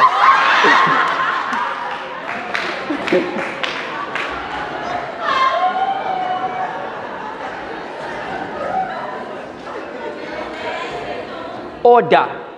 And if you want to understand more about order, I taught about it. So you just go to my previous sermons. Amen. And went as Jesse had commanded him. That means he was also obedient, right? You wanted to say something? Please give her a mic. I'm going to take the last one. Oh, if our leader has also asked, who are we? Thank you, Dad. Uh, so from the from the last one, I've learned that uh, David did not just want to lead; he also wanted to serve Mhm. as a leader. Excellent. Excellent. Valida. Thank you for this opportunity, Pastor. My contribution is that uh, if he was able to do as David, I mean, the father had commanded him, he got instructions uh, clearly, so getting instructions clearly is one of them. No chati. Pili, pili, pili.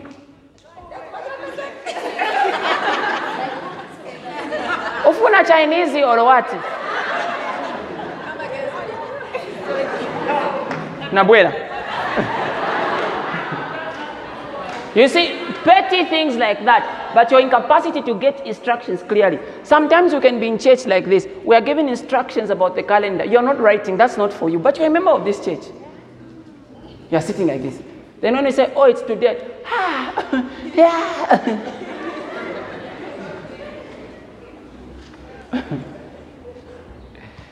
You- okay. You find me. So I like that one. Get instructions clearly.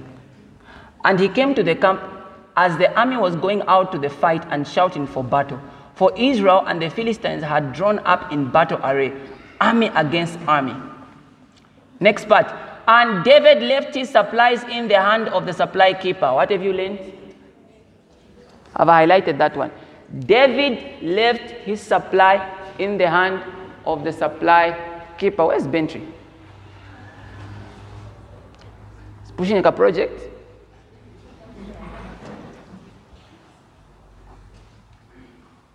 Gerard, defend your friend. And David left his supplies in the hand of the supply keeper. What do you make of that as a leadership nugget? So David left his supplies in the hand of the supply keeper. So he had some things. So before he went to see his brothers, he left them with someone to take care of them. What do you think about David for having done that?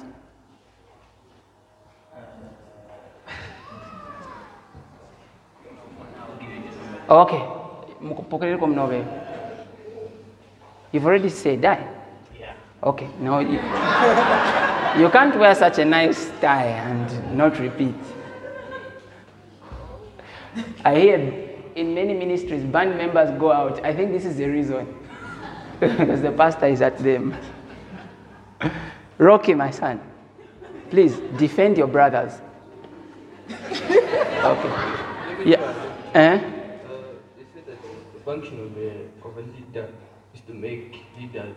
Mhm. So he was trying to make a leader out of the guy. Out of the guy. You are so close. I like that one. I like that one. Anyone else before I go to the public? He left the supplies. What do you think about someone who leaves things in the hands of other people? Kruger. Meaning you must build a level of trust as a leader in other people. I like that one. It's a, it's, a, it's a bit unusual, but it means you must be able to build trust in other people. You know, the Bible says love believes the best out of everyone. So, this is the reason why we try by all means to help people, even if we find them in the worst of places. There are people who have done things that they're not even proud to talk about. Sometimes we know, sometimes we don't know. But when we discover, we don't shut them down. We do the best we can do, but our aim is to help them continue in their destiny because we're trying to show them that love believes the best of everyone. Anyone else? Yes, yes, my sister there. There's my sister there, right there in there. Straight where my hand is. Yes, the one who's standing. Thank you.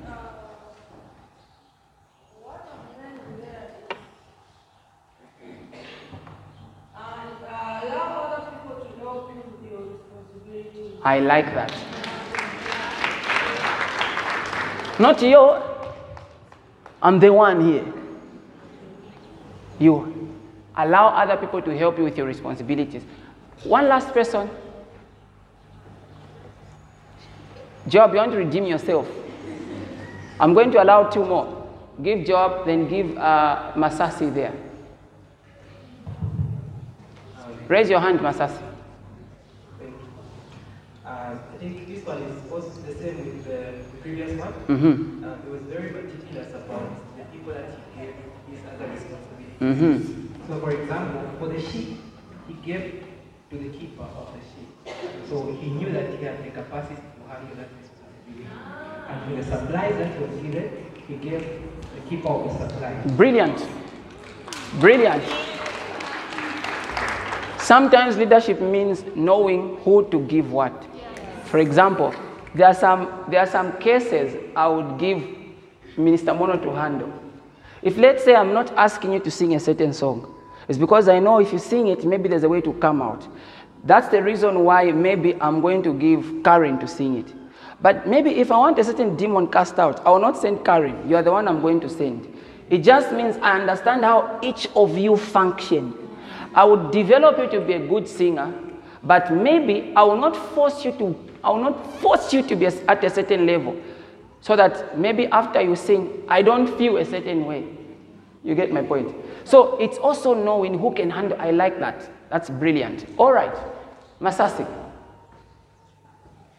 Thank you. Um, from what I see in this scripture is that he was able to interact with people. Because for him to know all these people, for him to know, okay, this person Mhm. can give you supply, this person can do this, he was able to interact. Exactly. I remember there was one time I like that. That's brilliant. You should be interactive. So God was looking for all those things. I remember there was one time in 2018 when Deaconess Wandy's car broke down. She even called uh, Brother Sampa at the time. And what they needed was a wheel span at East and they were stuck because they didn't have a wheel span. Both of them are not interactive. So when I was there, I was like, okay, wait, stand here.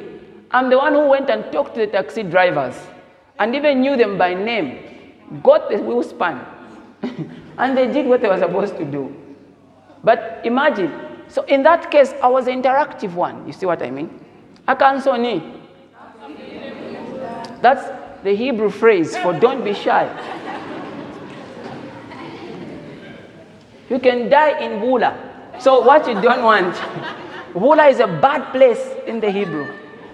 So what you don't want, just talk to people.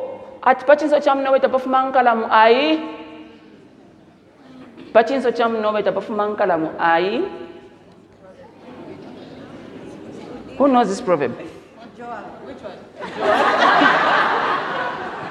Job. Pachinso cha mnoweta pafumangkalamu ai. Eh? Aikulya. Pachinso cha mnoweta pafumangkalamu aikulya. Is a villager this one. Pachinso cha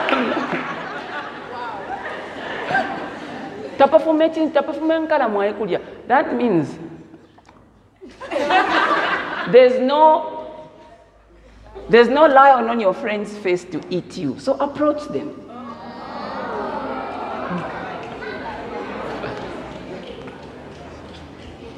So talk to me, be interactive. Let me also give you a challenge. Get to know people by name. Not that, oh, I'm trying to put the face to the name or whatever the people say. Why didn't you do it? When you're doing Enrich, know them by name. Say, Sandra, how are you? They say, oh, why you remembered my name? Yeah, I know you. Not yet. hey, how are you? Hey.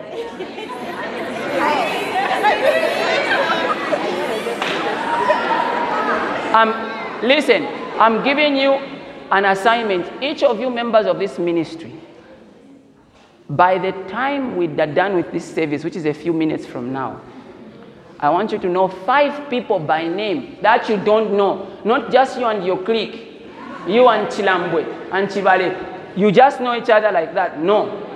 Find, if people come to greet you, even you, don't be difficult. Chimwemwe. Or she wanted to say something. You, leaders are obedient, right? Are you going to be obedient to my instruction? Excellent. One more, one more thing that I learned about David is that he wasn't careless. Most of us tend to leave everything everywhere. Mhm. David was not careless. He left The soap is in the pot. The pot is in the soap. Yes, he was not careless. So a good leader is not careless. Excellent. Are you learning all those things? Are you noticing that all those things, which is the most powerful thing I'm about to get to? I'll get there. There was a hand that I saw there. Was that Stephanie? Had you raised your hand? Oh, okay. All right. One last one. Let's finish this thing. Thank you, Pastor. The last. You want to redeem yourself?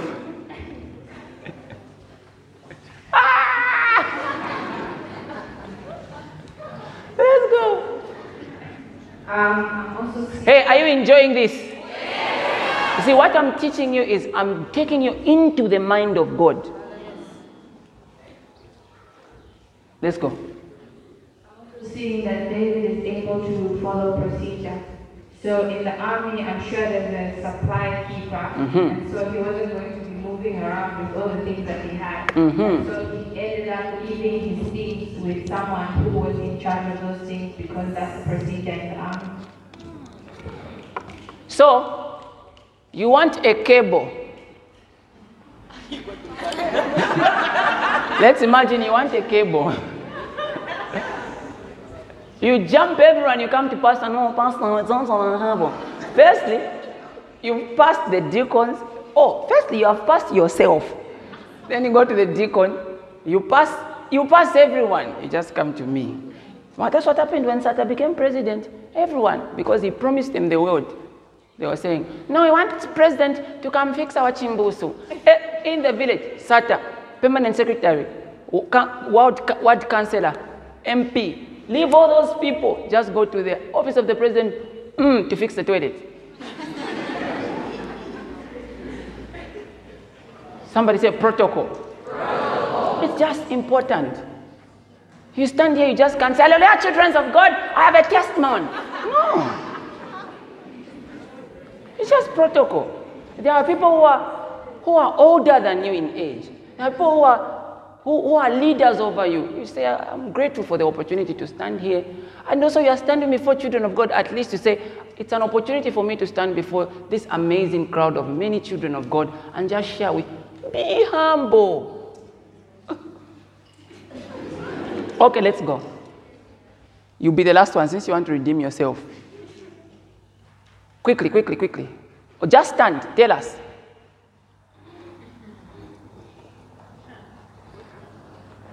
I think David uh, trust in the,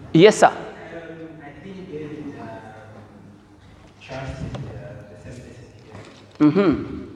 If I think, or let's say I have a church program and uh, I have a gig at the same time, I'll think of the person that I trust and not the.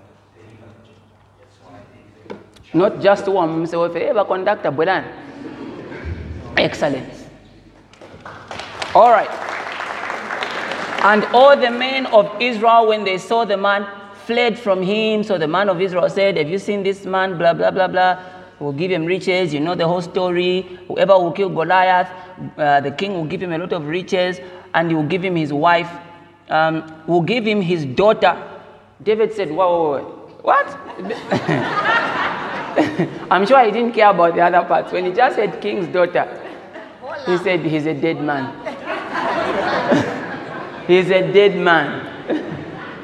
king's daughter, Igra Ansdu.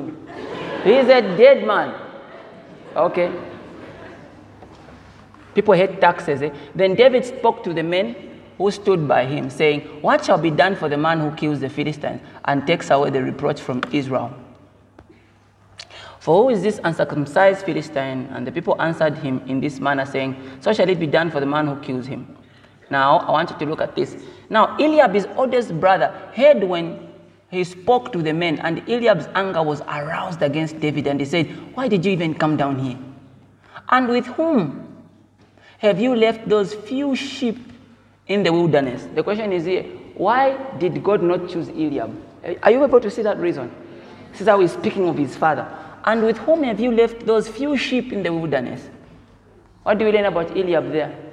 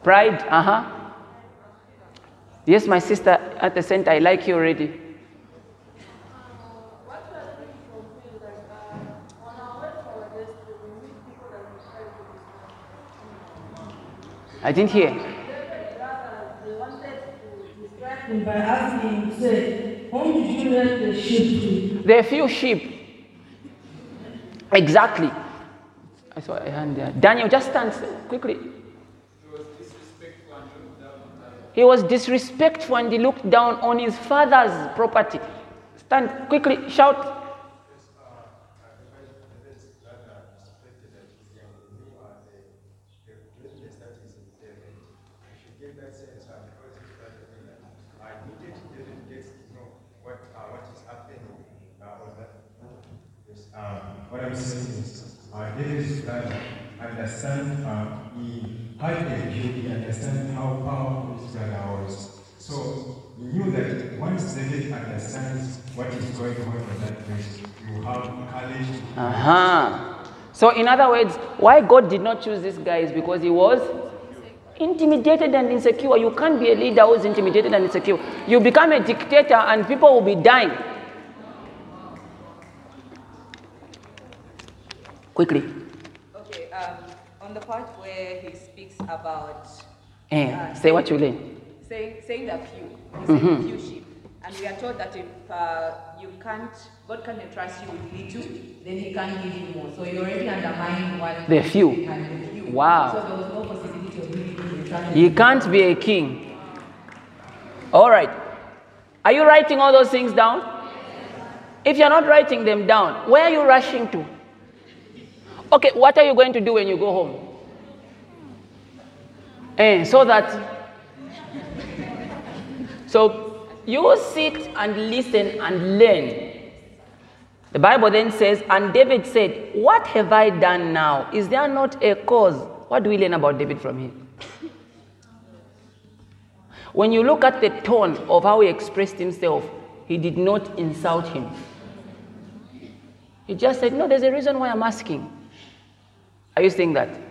So that also tells you that the kind of qualities that God is looking for are those qualities whereby you do not do tit for tat. The fact that someone has insulted you does not mean you should insult them back. Say, those few sheep, you're the one who ate them, in fact, before you came to the army. I was there, I have the Instagram pictures. When you were braying with your, with your owns, I was there. Hey, you shut up. Hey, no, I won't shut up. I know you, Eliab. You're just full of jealous. No, no, no, no.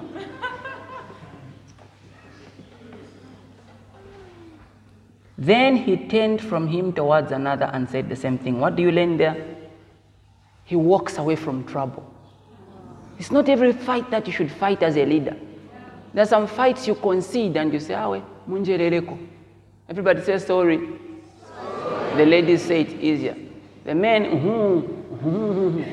so sometimes you just need to concede, oh, I'm sorry. Or you just turn away from the fight. You just walk away from the trouble.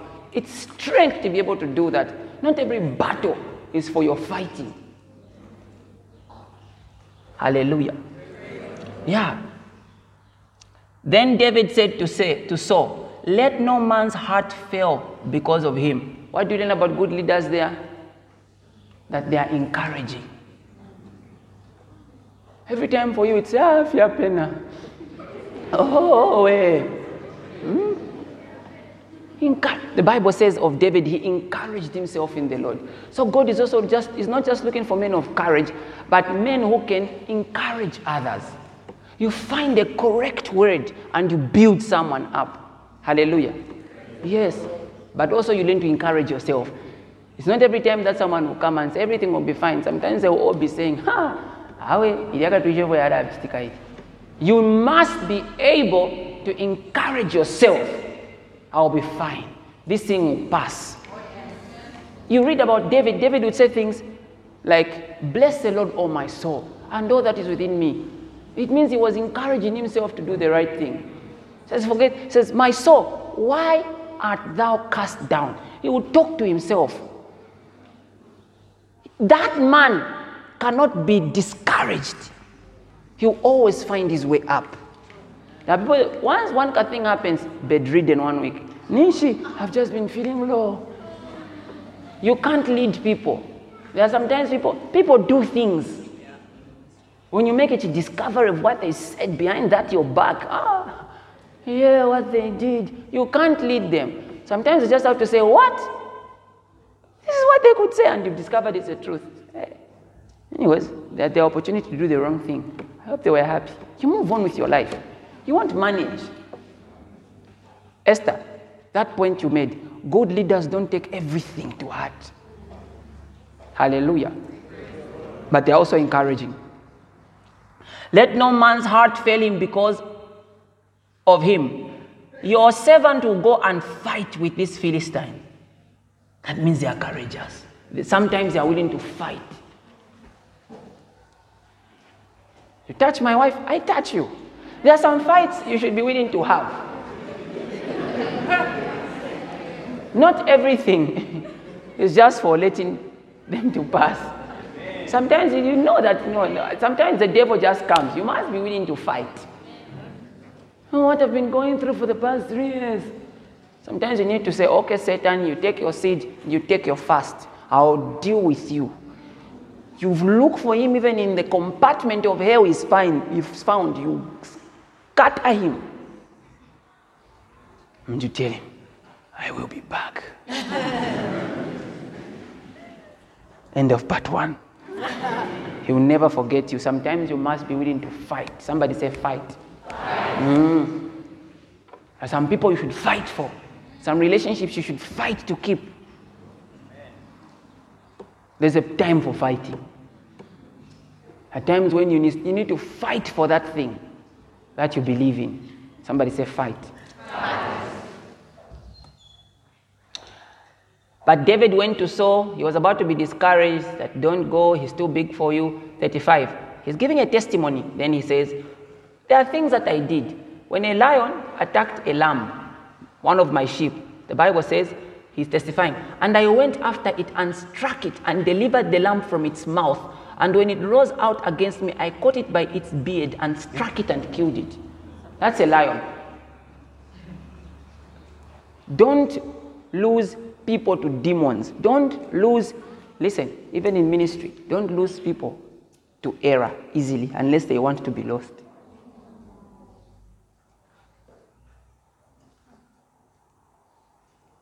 There, there are some of you where you've been attacked, but because you are my sheep, I come with all my legal jaws.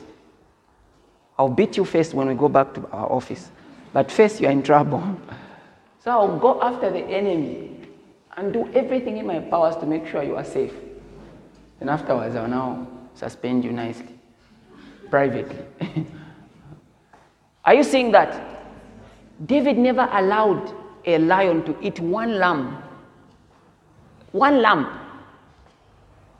He would attack the lion for doing it. Imagine a lion.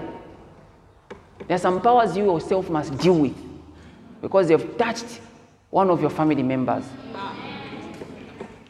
Yes, sorry. Hallelujah.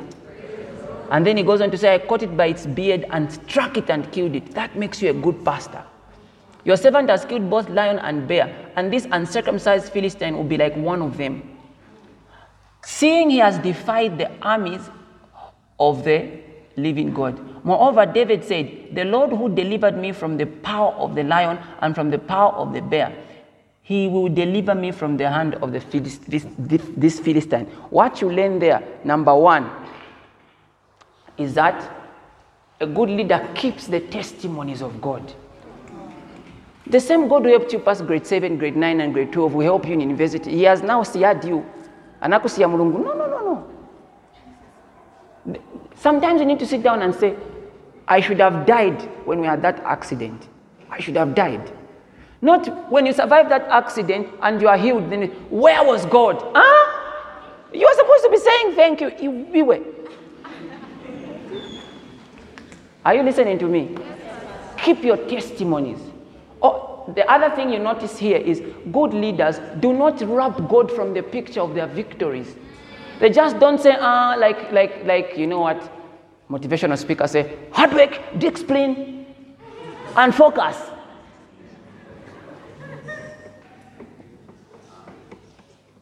You don't forget God. He remembered God. Are you seeing that? That's what good leaders do. Let's conclude this now.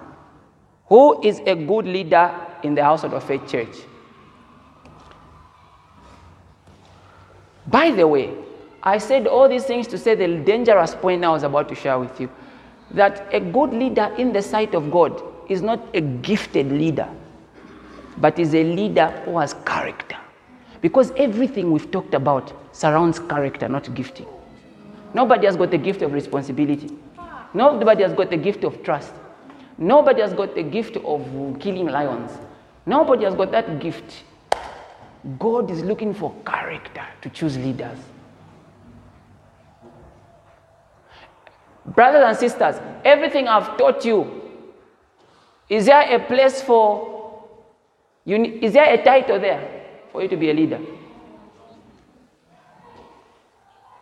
Is there an appointment for you to be a leader from the things you've learned? First, rule your life, lead your life. That's what we're trying to bring to your attention. Now, in the context of the household of faith church, who is a leader here? Number one, one who is born again, saved. Number two, one who has undergone discipleship classes. You are not a leader if you have not undergone discipleship classes. Number three, one who serves faithfully in a department. Don't be a ghost department member.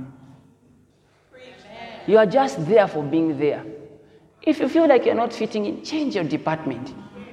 Don't be a frustration when people see your name. No one has even saved your name, it just shows in like a gray way. Because you are always quiet. Why? You even know that I don't have a proper reason. Nshave serious. Four, one who belongs to a cell group and participates therein.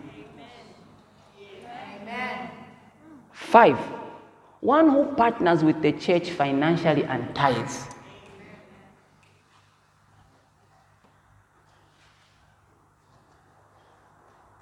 Six, one who follows programs and knows the ends and objectives of the ministry and actively follows the calendar. Seven, one who attends church services regularly and brings others to church as well. Are you ashamed of this church? No. Why do you come alone? Because, huh? I'm giving you a responsibility this year. Before this year ends, you must be, uh, you should be able to say, I brought 10 people to church. Last year it was five. The glory does not move in reverse. Yes. I, I don't know if you've written this. And I'm not talking to the leaders, those who have positions. I'm talking to every member. You should be responsible for 10 people coming to church. At the close of this year, I know for some of you this is just like a threshold. God bless you. But averagely, everyone must be responsible for 10 people. Some of them even need to write their names down. And don't write names down for people you know. These belong to City of the Lord Church. Why? They already have a good church. You know those who are our customers. That's where you get. The sinners and fill in the blanks. One who attends church services regularly and brings others to church as well. One who is concerned about the well being of the church. Don't say, if I don't go to church, it won't close. I'm just one person. Are you ever concerned about the well being of the church? I was telling my young brother yesterday, you've seen the, the, the, the lawn is mowed here. I'm the one who want to insist.